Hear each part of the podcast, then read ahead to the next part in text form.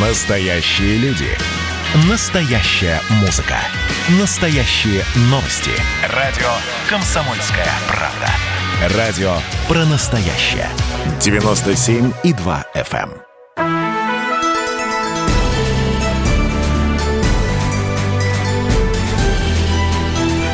Народный адвокат.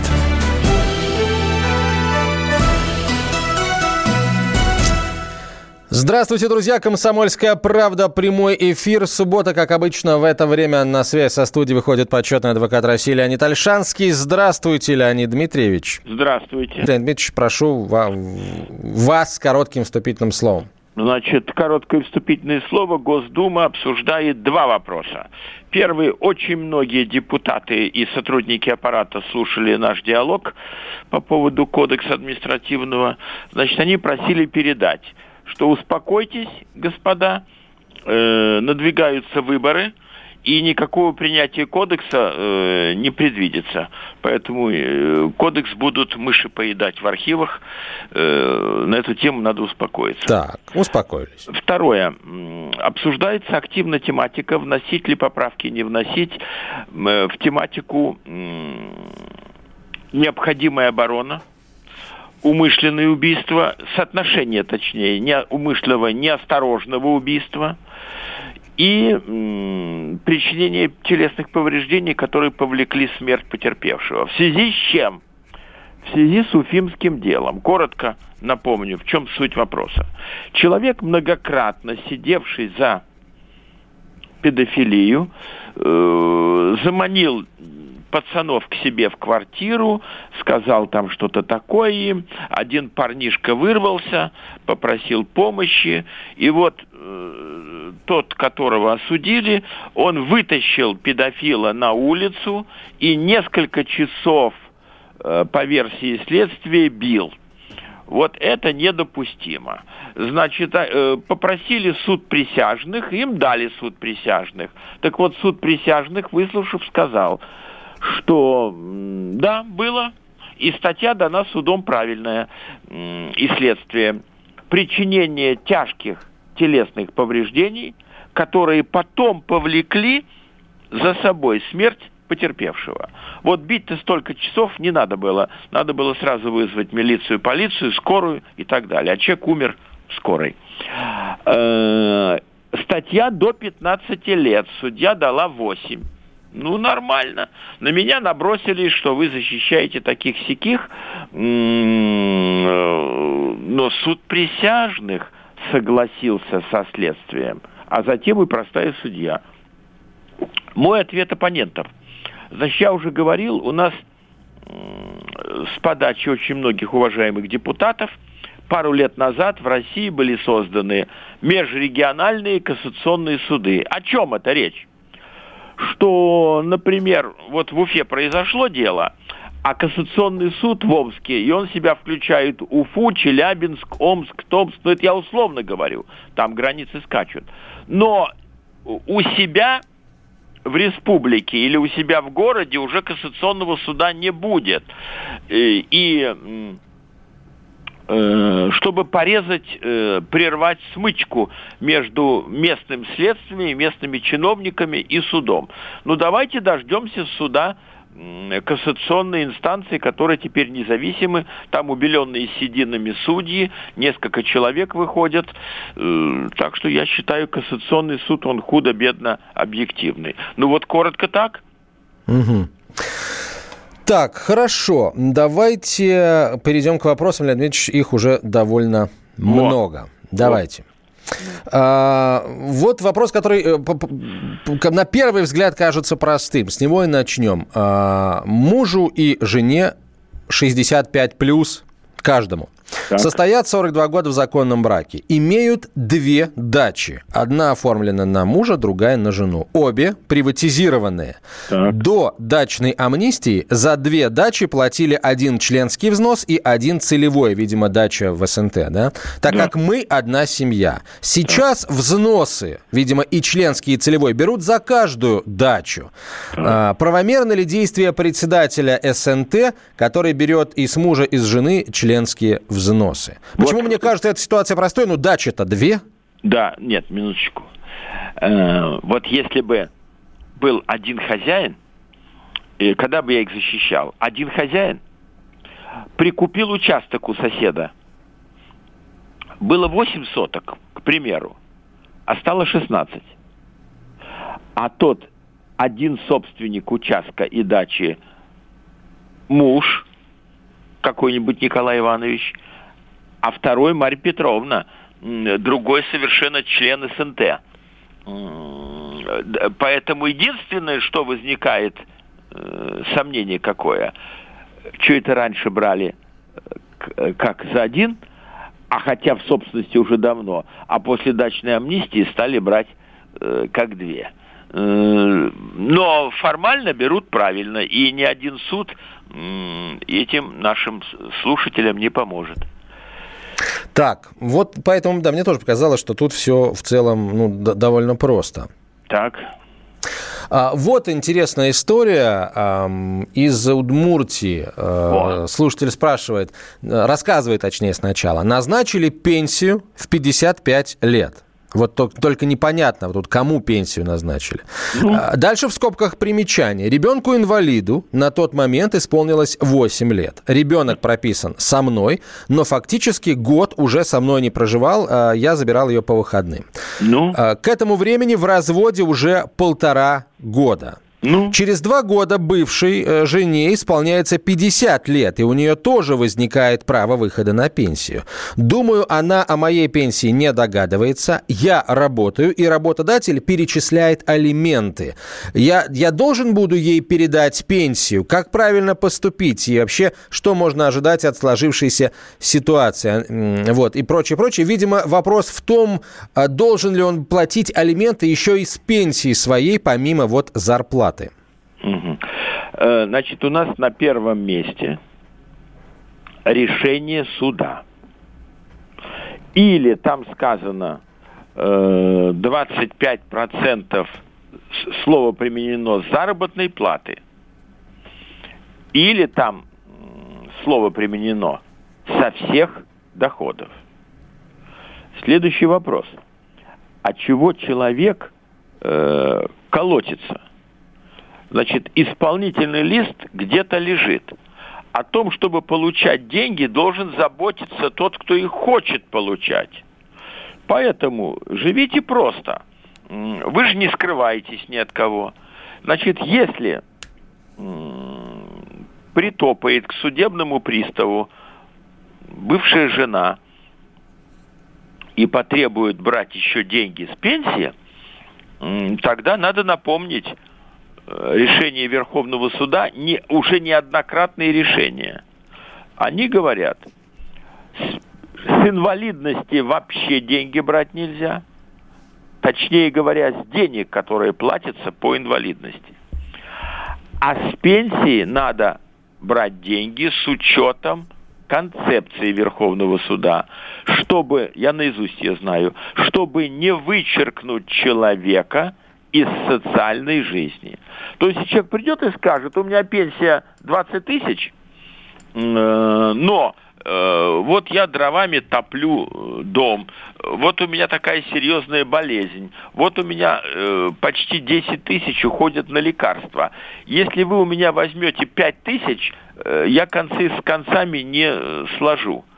Поэтому надо отдыхать нашему слушателю – и ждать, пока враг проявится. А, интересный вопрос. Такая нетривиальная история, я бы сказал. Купила квартиру в 2017 году в ипотеку через уступку прав требования. При регистрации э, права собственности была допущена ошибка которую я заметил только в конце 2020 года, когда пошла делать рефинансирование. Суть ошибки. На договоре уступки прав стоят две печати Росреестра. О том, что права на квартиру переходят ко мне, и о регистрации самой ипотеки от мая 2017 года. Но в выписке, из, э, выписке ЕГРН не указано, что квартира в обременении у банка. Росреестр ошибку исправлять отказался. А со стороны банка все нормально. Что делать? А я не вижу, э, я не вижу... Проблему. Ну, то есть Про... непонятно. И вот, дорогая, дорогая слушательница ну, наша, хорошо, квартира... вам отказали в выплате, как бы, э, в возврате э, излишне уплаченного НДФЛ? Вот вам, вам вычет не, не оформляет налоговая служба? Или в чем проблема-то? Эта ошибка чем для вас обернулась? Напишите. Ну, да, Леонид Дмитриевич. Я не вижу, э, чем может обернуться. Но вообще я категорически противник переуступки прав. Обязательно всплывут какие-то вещи. Я считаю, что э, руководствуясь гражданским кодексом, нужно совершать простейшие сделки. Купля, продажа. Все. Э, или квартира продается, что, э, кстати, для того, чтобы купить квартиру, на так называемом вторичном рынке, неважно, дому новому 2 года угу. или 22 года, разве запрещается брать кредит, который называется ипотека?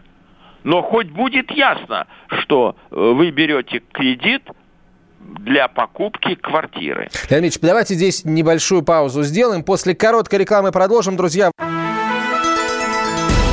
Народный адвокат.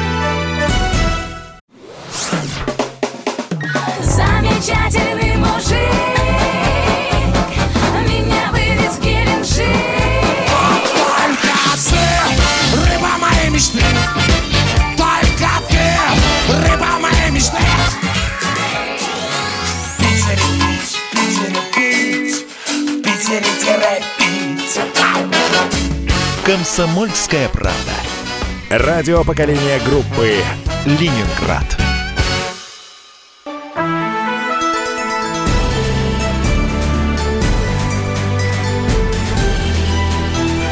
Народный адвокат.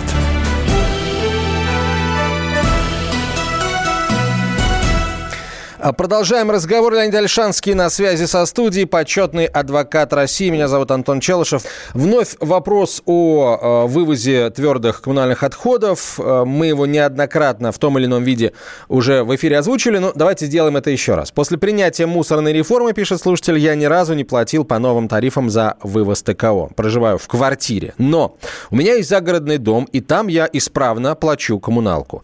Скажите, пожалуйста, могут ли меня обязать платить за вывоз мусора в квартире, и, э, в которой человек, э, так сказать, э, проживает, да, и сможет ли он оспорить решение суда, ссылаясь на то, что мусор он увозит с собой и выбрасывает его в загородном доме. Квитанции вот, имеются, пишет слушатель. Правда, какие квитанции, вот не совсем понятно. не получится. Э, доказать, что он не бросает мусор в мусоропровод или же э, в контейнер, который стоит в уголке двора, не получится. А вот за городом э, номер как раз может пройти, и у многих проходит. Я мусор э, к вам не, не бросаю, а если бросаю, то докажите. Дело гражданское, э, напоминаем, в гражданском процессе каждая сторона доказывает те факты, на которые она ссылается. И в то же время есть такой э, термин, э, что если ты принял однажды условия договора, оферта, такой э, хитрый термин, оферта. Э, если ты принял его, то все, потом будешь платить. Поэтому крайне важно не платить с первого дня. А ведь мы э, должны заботиться о простых гражданах в первую очередь. Совершенно верно. А вот э, слушатель нам э, присылал этот вопрос неделю назад, у него возникли дополнительные вопросы. Вот он пишет, я спрашивал э, председатель гаражно-строительного кооператива, ссылаясь на устав, требуют оплаты членских взносов за полгода вперед. Правомочны ли такие требования? Вы, Леонид Дмитриевич, оправдывая действия, оправдываете действия председателя. А, мол, а, как председателю убирать снег, платить зарплату и так далее. Я не отказываюсь платить взносы частями, хоть ежемесячно. Я же спрашивал не от имени председателя, я ожидал ответ на вопрос, законно ли данное требование оплата вперед, да или нет, и если да, то на каком э, основании. Ну, то есть вы, Леонид Дмитриевич неделю назад сказали, что если в уставе это прописано, то законно. Тогда, видимо, вопрос надо ставить так. А законно ли прописывать такое требование в уставе? Угу. Значит, э, законно, если э, было собрание и большинство за это проголосовало. Проголосовало. Поэтому для того, чтобы это отменить, надо поставить вопрос перед судом о признании незаконным пункта такого-то устава гаражно-строительного кооператива. И, скорее всего, суд будет вами выигран. Это первое. Второе, надо не забывать, что я э, подсказываю, как себя вести. Вот как вы хотите, так и платите. Один раз в месяц.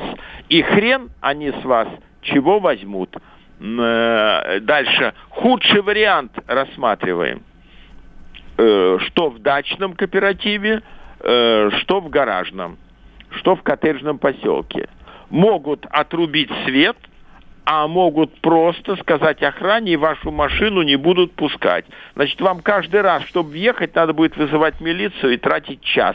Э, Кстати, сразу могу сказать, что и отрубание света, и непускание машины незаконно. Так же, как если кто-то должник э, по оплате за квартиру, забить гвоздями квартиру и не пускать его в его же квартиру никак нельзя. Вот поэтому я-то на вашей стороне. Я просто сказал, что э, требовать он может, но шиш у него чего получится. И вновь тема вывоза твердых бытовых отходов. И вновь, с моей точки зрения, вопрос эм, заслуживает того, чтобы прозвучать в эфире. Слушатель пишет, здравствуйте, я, у меня в собственности дом, в котором я живу и прописан, и квартира, в которой никто не живет и не прописан. А, Года два назад закон об утилизации ТБО, э, по закону да, об утилизации ТБО, плата начислялась и взималась э, с занимаемой площади. Я платил за количество общей площади по двум адресам. Сейчас по закону плата взимается с количества человек, прописанных на, э, по указанному адресу, а не с площади. Человек одномоментно создает ТБО только в одном месте, а не в двух сразу. А меня по-прежнему заставляют платить ежемесячно сразу по двум адресам. Вопрос. Законно ли взимать плату за утилизацию твердых бытовых отходов и по месту жительства и прописки, и по месту владения квартиры, где меня нет, никто не проживает, соответственно, твердые бытовые отходы просто отсутствуют? Значит, ну то, что они отсутствуют, вот этот вот ЖЭК-то не знает. Э, дальше. э, А как же, отсут- Леонид Ильич, простите, перебью сразу, а как же не знает, если в ЖЭКе точно знают, что в этой квартире никто не прописан и Нет. не проживает? Не-не-не. Что никто не прописан, отражено в документах. А проживает, не проживает, они конвой круглосуточный не поставили. И очень много людей проживает в квартирах, в которых они не прописаны.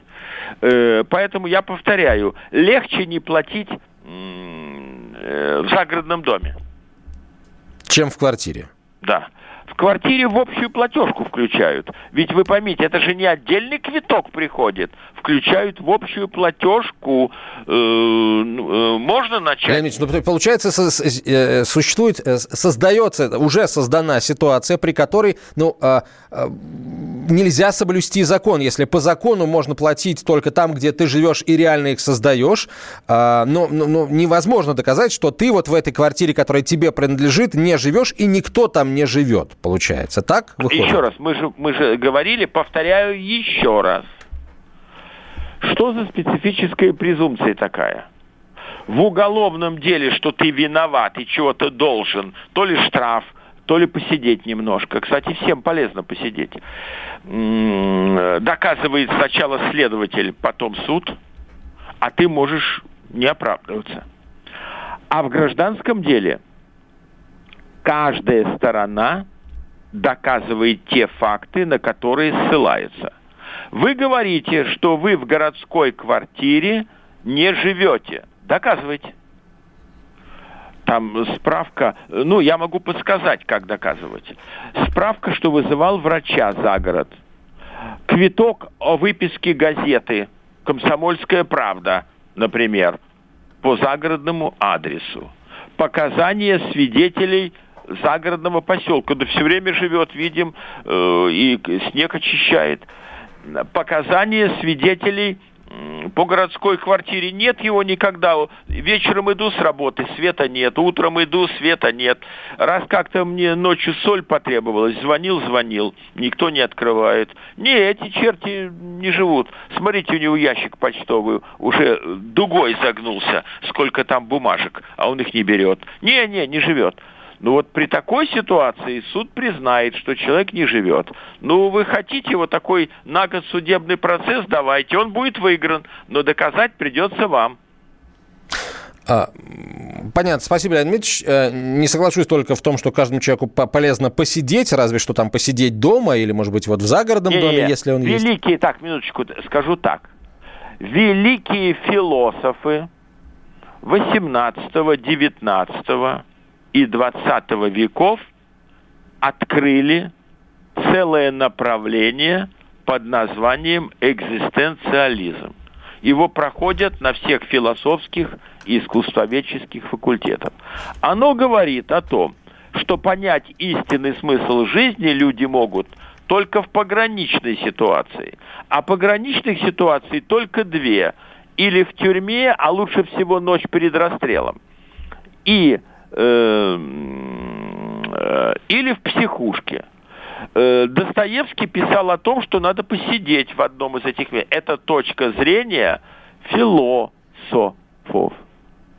Понятно. Ну, мы-то с вами, так сказать, э, обычные люди с обычными людьми разговариваем. Давайте вот вопрос от обычного человека. На участке стоит дом, 5 метров от красной линии. В чем суть как бы красноты этой линии непонятно. Так. А, могу я на этих пяти метрах пристроить небольшую террасу к дому? А самое главное нам наш слушатель и читатель не сказал. Каково расстояние от дома до забора, э, еще до чего-то. Но мой совет такой – Э, кто первый стукач? Кто первый истец в суде? Кто первый жалобщик? Сосед. Сос... Сосед. Значит, надо к соседу зайти и сказать, Петрович, вот тут мне на работе литр подарили, давай-ка мы разопьем. Ну, к примеру. Или бабушка. Бабушка, вот смотри, э, из Франции прибыли конфеты э, прямо на поезде, как в поэме Гоголя «Ревизор». Давай-ка чаю попьем. Как ты насчет этого? Если сосед скажет ничего, сначала надо строить высоченный забор, потому что нечего подглядывать, если поставили подслушивать. А уже второе строить это. Если вы Дипломатия. Дипломатия, Леонид да, 10 секунд просто до конца этой части эфира. После новостей продолжим. Тальшанский остается на связи со студией и готов на ваши вопросы отвечать. Народный адвокат. И давайте мы сейчас э, проведем ну, достаточно объемную беседу про... О нашем будущем, в котором теперь возможно все. Раз – и сделали некий прорыв. Вот сегодня мы хотим поговорить, прорыв ли это, почему так много шума. Вся страна слышала об этом. Есть те, кто смотрят в небо и мечтают о звездах. Комсомольская правда. Это радио.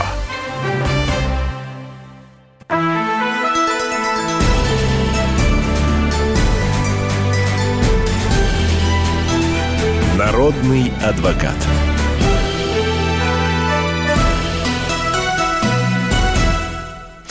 Продолжаем разговор на юридические темы. Ваши юридические темы, друзья, темы, которые вы нам предлагаете. А, Леонид Альшанский на связи со студией. Вновь дачный вопрос, Леонид Дмитриевич. А, хочу расширить участок под индивидуальное жилищное строительство за счет соседней земли, по которой проходит канализационный коллектор и на которой стоит опора ЛЭП. Возможно ли приобрести эту землю не для строительства, а просто для увеличения общей площади участка? Я понял. Сам участок под ИЖС, как сказал наш слушатель. Мой, мой совет. Э, не надо приобретать. Э, э, кстати, не сказал человек, что он будет делать. Ведь если стоит ЛЭП, Это же опасно для здоровья. Э, опора в э, свет, энергетика высокого действия. Э, много там этих ватт, вольт, что там физики пишут? Это же опасно. Э, на самому, я бы даже на вашем участке бы не жил рядом э, с ЛЭП. Э, поэтому что вы там собираетесь делать? Если дрова держать, э, ну ладно, э, все остальное крайне опасно. Не надо оформлять. Просто или хотите редиску там посадить, ну сажайте. Не надо оформлять. Э, ничего хорошего тут не будет. Так, понятно. Вот вопрос интересный э, из Удмуртии. По-моему, у нас уже была сегодня Удмуртия. Но неважно, вопрос интересный. При оплате жилищно-коммунальных услуг на почте а, оплачиваю и договор страхования ежемесячно по 45 рублей.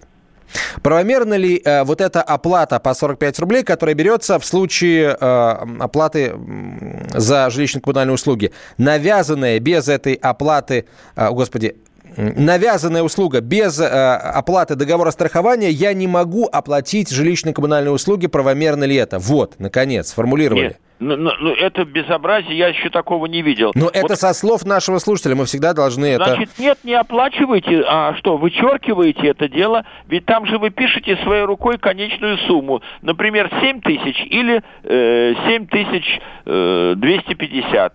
Э, Вычеркиваете итоговую сумму, пишите только без страхования. Э, Не, жалуйтесь, это вообще безобразие, это навязанная услуга. Никак нельзя. Мгм. А, вот вопрос э, сложный. Я реабилитированная, мне 85 лет. Была выслана в ссылку с родителями из Молдавии. Более 40 лет прожила в Сибири. В 2001 году переехала в Ростовскую область и живу теперь в однокомнатной квартире с дочерью и взрослым внуком. Уже год не могу встать на очередь на квартиру. Говорят, «А, езжайте в Молдавию и там получаете. Сами не знают, какие нужны документы, пишут, что я их не предоставила. Обращалась и к партиям, и к губернатору. Все отмахиваются. Прокуратура сказала, что на очередь могу встать только как малоимущая. Насколько это справедливо и как мне поступить? Ну, минутку. Человек был выслан из Молдавии в каком году? А, Еще с родителями. Человеку 85 лет, видимо, это было там, не знаю, в 40-е, может быть, в 50-е годы. Да. А, Или даже или, или раньше. Да, Вот. значит, значит, Выслали вот родителей. у нас вот закон о том, что дать э, жилье э, тем, кто выслан, был, нету. Дальше. Э, как попало в Ростовскую область, я бы исследовал. Ну, ведь догадаться-то нетрудно. Продала квартиру где-то в Омске-Томске или в- там, в деревне, и приобрела здесь квартиру. Значит, вы сами приобрели маленькую квартиру. А теперь хотите еще получить.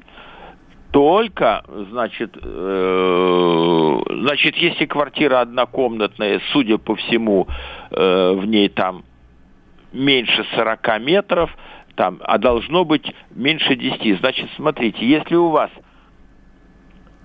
10 умножить на 3, ты- больше 30 метров, например, квартира однокомнатная 35 метров, уже не поставят на учет как нуждающийся по метрам. Плюс вы должны быть нуждающимся по деньгам. Значит, как ни пляши, не складывается. Вот я депутат, например, от Ростова. Ну, чем я могу помочь? Ничем. Понятно, Леонид Дмитриевич. То есть э, встать на очередь можно только по тем основаниям, которые официально Значит, прописаны для того, чтобы в законах. на очередь, должны пересечься две линии. Мы об этом всегда говорили. Первое. Менее 10 метров общей площади на человека, общей, включая коридорчик, кухню, траля-ля-ля. И малоимущим быть. То есть совокупный доход вашей пенсии и зарплаты дочери должен быть меньше там чего-то там такого. Э, Так что, увы, не складывается. Понятно. К сожалению, к сожалению, не складывается. Хорошо.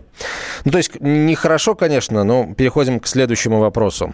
Так. К Садовому дому площадью 75 квадратных метров, дом зарегистрирован, была сделана пристройка площадью 36 квадратных метров. При кадастровом а, обмере, не обмене, наверное, а обмере все-таки, да, общую Да. площадь насчитали в 130 квадратных метров. Объявили изменившимся, а, объяснили это изменившимся законодательством. Справедливо ли это решение? Ну, то есть 75 плюс 36 получается 111, а нашему слушателю насчитали 130. Ну, надо же мерить. Значит, я не думаю, чтобы э, липу сделали. Обмерили что-то еще, какой-то балкончик сюда вписали, э, какую-то верандочку вписали, э, может быть, даже и ступеньки э, посчитали. Все же считается. Ну, а чем человек недоволен? Он же не написал, а я за него сейчас должен сказать. Таким образом, налог я должен платить Выше, да? со 130 метров. А это многовато для меня. Ну, как вы хотели? Вы же пристроили. То есть вы, человек максимум может чего добиться, так это э, доказать то, что э, 75 плюс 36 будет все-таки 111, а не 130. Нет, это одна сторона вопроса. И вторая сторона вопроса. Они мне кадастровую стоимость написали 4 миллиона рублей. А в действительности это 2 миллиона. Прикладываю к э, заключение независимой строительно-бухгалтерской экспертизы. Ну, через суд все вопросы. Угу. Так, э, поехали дальше. Так. Я вдова воина-афганца, пенсионерка. Раньше при попытке получать пенсию как вдова воина-афганца, а, мне говорили, что она будет меньше моей. А у нас, как бы, я напоминаю, слушатели, можно получать либо то, либо то. Года три назад ответили, что теперь я вообще не могу претендовать на пенсию как вдова вместо своей по пенсии по возрасту, так как в момент смерти мужа я работала и на его иждивении не была. Это, было, это были 90-е годы, супругу было 39 лет. Понятно. То есть правомерно ли это решение получается? Вот да, хитро, да. Не была на его иждивении, работала. Э, Я бы за это дело не взялся, чтобы судиться как адвокат за вас. Э, И мое мнение, уже успокойтесь, уже вам возраст солидный, уже надо успокоиться. Леонид Ильич, давайте еще тогда вот один, одну историю рассмотрим. Это продолжение истории. Вот э, несколько минут назад мы рассказали историю, которая произошла со, с нашей слушательницей, ко- э, которая обнаружила ошибку в документе, а, м, выданном Росреестром. Да? Да-да-да. В, м, не хватало одной печати. А, так вот, слушательница пишет, вы, вы тогда еще спросили, а в чем проблема-то? А проблема в том, что слушательница не может э, осуществить рефинансирование ипотечного кредита в другом банке. Как раз вот во втором банке отказали э, в рефинансировании из-за того, что в документе, выписке, видимо, из ЕГРН, есть вот эта ошибка. Как, как, как быть-то? Как быть? Ну, во-первых, мне эта очень история не нравится с рефинансированием. То есть, получается, э, у нее, у человека нету денег, чтобы платить кредит. Да почему нету денег? Просто в другой банк предоставляет более выгодные условия. Например, условно говоря, ставка не 10%, а 8%. Э, При ипотеке на 20 лет это весьма серьезная экономия. Ну, а можно ли разорвать договор ипотеки в одностороннем порядке? Это что же вопрос? Да, почему же нельзя-то? Ну, рефинансирование – это ст- стандартная процедура, которую пров- проводят э, сотни тысяч ро- российских граждан ежегодно. Вопрос еще раз. Э, значит, ну так... В общем, вопрос, видимо, в просится том... простой, просится простой подход. Какой? А вот у вас в паспорте, э, вот пример. Женщина пожилая, Людмила Никаноровна. Допустим. Отчество. А ей выдали паспорт или пенсионный и написали, ну, более стандартное, Людмила Николаевна. Она идет и пишет в пенсионный фонд, что мне в пенсионном удостоверении неправильно написали отчество. Прошу заменить. Но если ошибка, так напишите начальнику отделения Росреестра, где вы там живете, по Омской, Томской области, про- а про- прошу заменить документ. В чем вопрос-то? Если не ответ, но если для учебника, то банальный, если отказывают, то судиться. Мгм. Так, а, хорошо. Давайте э, прервемся на пару минут и оставшиеся интересные истории озвучим и ответы Леонида Дмитриевича Альшанского услышим уже после короткой рекламы. Присылайте свои истории на 967 200 ровно 9702. 967 200 ровно 9702, и мы э, в оставшееся время постараемся зачитать как можно больше случаев, которые с вами произошли. Народный адвокат. Ну что, это хроники Цыпкина на радио «Комсомольская правда». Имеет ли право звезда напиться, принимать наркотики и вообще вести образ жизни, который не может послужить примером подрастающему поколению? Что делать в принципе с алкоголизмом? Ну, перебрал в барик. Со всеми бывает. Приехала полиция. Забраться на постамент, тереть э, каменный э, член и думать, что произойдет с тобой чудо. Звонит бабушка. Она говорит, не имею никаких претензий к тому, что ты используешь мат. Можно не позорить меня на всю страну и вся в своем посте написать грамотно с мягким знаком. Известный писатель Александр Цыпкин ведет дневник специально для радио «Комсомольская правда». Без купюр и цензуры. Хроники Цыпкина. Слушайте по пятницам в 10 вечера по Москве. Я, правда, к сожалению, сразу сяду.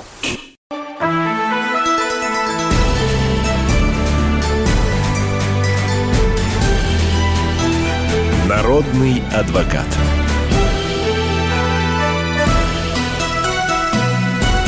Продолжаем отвечать на ваши вопросы. Леонид Альшанский на связи со студией, почетный адвокат России.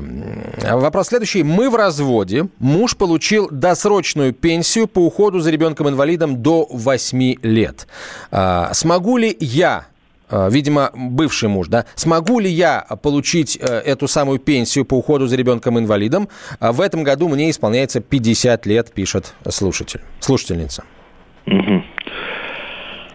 Значит, надо меньше думать и писать, что прошу мне дать э, пенсию по уходу за ребенком-инвалидом. Но если э, узнают, то откажут, поэтому вы ничего не теряете. Просите. Подождите, Леонид Дмитриевич, а, еще раз. А, кстати, кстати, у нас в самом начале программы была похожая история, когда муж уже написал а, про пенсию и тоже упомянул ребенка-инвалида. Это Мне кажется, и- что... Я уверен, да. что это одно и то же дело. Вот мне тоже кажется, что это, хотя регионы, регионы разные. Так вот, Леонид Дмитриевич, а, а, мужчина в самом начале программы, его сообщение я зачитывал, написал, что ребенок прописан с ним, но фактически проживает а, с, с матерью. И он, получается, получает эту досрочную пенсию по уходу за ребенком-инвалидом. А, теперь матери исполняется 50 лет, и она имеет право на эту досрочную пенсию. Сможет ли она ее получить? Ну, ясно, что две пенсии э, Платить государство не будет. не будет. Значит, или удастся, ну, схимичить, такое слово применим. Ну, какое еще слово э, можно применить? А давайте поговорить о том, как должно быть по закону. Вот По попробуй, закону один, попробуй. при- один при, получает все, второго быть не может. Подождите, Не может быть. а вот в в этой истории у нас а, отец ребенка получает эту пенсию, а, но ребенок-то, ребенок с ним прописан, но ребенок живет-то с матерью. Ну, тогда скажут, давай, дорогой друг, отказывайся от этой пенсии, и пусть получает мать. А, Э, а а если он не, не захочет отказываться, у него могут ее, ну, как бы насильно ему перестать ее платить? Просто потому, что это несправедливо, в конце концов, И- ребенок и- с матерью нет, живет. И так может быть. Мог- мог- могут первый вариант отказать матери, второй вариант матери не откажут, но тогда ему через месяц прекратят. Э, а, ну, я так думаю, что э, пойдут формально. Вот я, например, сотрудник, да, охота мне 100 бумаг писать. Как установлено, ребенок, э, значит, защищен, пенсию по уходу за ним получает такой-то. Э, оснований, чтобы второму супругу платить нету. Точка. Все. Ильич, ну хорошо, ну а если э, доказать, что ребенок живет с матерью, а пенсию получает отец и... Доказывайте тогда через суд, гражданочка. Я вам написал в последней строчке. Данное решение вы можете обжаловать в суд. Пожалуйста, судитесь. Ну и тоже вот свое личное а мнение вот если дело добавлю. перейдет в суд, так. тогда будет сказано, что деньги нужны там, где ребенок живет. Поэтому ей давать, а там не давать. Если дело будет в суде, тогда будет все будет исследовано. Угу, понятно. То есть э, вариант только в суд. Но, слушайте, мне кажется, это, это, это верх какой-то низости оформить э, пенсию э, по уходу за ребенком-инвалидом и не отдавать эту пенсию ребенку-инвалиду, который а живет а с нам мамой. разве сказали, что не отдать? А нам слушатель сказал, да, он дал понять, что он ее не отдает, он платит алименты со своей зарплаты, и все. Так что и он очень не хочет, видимо, это, но это, это правда, это, это верх низости. Действительно, я бы такому человеку руки не пожал, честно. А, давайте к другим вопросам. Так. Заплатила госпошлину в суд по разделу имущества на сумму иска 2,5 миллиона рублей. Имущество судебная экспертиза оценила на полтора миллиона рублей ниже. Ответчик умышленно занизил стоимость имущества, сняв запчасти с автомобиля. Могу ли я вернуть часть государственной пошлины? Можете, но только через решение суда. Дополнительное исковое заявление. Э, я сочла, что стоимость имущества э, 4 миллиона рублей. Однако экспертиза оценила в 2 миллиона рублей. Прошу разницу э, мне вернуть. Угу. Ну и вот, э, наверное, эм, самый, самая интересная история, к сожалению, печальная, которую вот мы сегодня зачитаем. Валерий из Москвы пишет. У меня возник спорный вопрос со страховой компанией. Погибла моя дочь, упав с 11 этажа при мытье окна. Следственный комитет вынес постановление об отказе в возбуждении уголовного дела в связи с отсутствием события преступления. Понятно. Суицидальных действий не было. Алкоголя и иных психотропных препаратов в крови не обнаружено. У дочери была был заключен договор страхования жизни и здоровья в страховой компании. В установленный в договоре срок я подала заявление и необходимые документы в страховую компанию. Рассмотрев мое заявление, страховая компания отправила мне уведомление об отказе в выплате страховой суммы, аргументируя свое решение тем, что падение с высоты застрахованного лица не может быть признано страховым случаем, так как не является несчастным случаем по договору страхования, так как действия застрахованного лица повлияли на наступление события. То есть, по их мнению, если бы дочь не мыла окно, то она не выпала бы. Это было ее решение. Значит, ну, я а говорю, раз я- так, то это не несчастный случай. Значит, это типичный несчастный случай. Не выпрыгнула умышленно из окна, а выпала, не удержалась. Мыла окна, не удержалась, выпала. Поэтому это безобразие. Очень серьезные злодеи сидят в различных страховых компаниях, Э, поэтому надо судиться. И, и я уверяю вас, что суд будет выигран.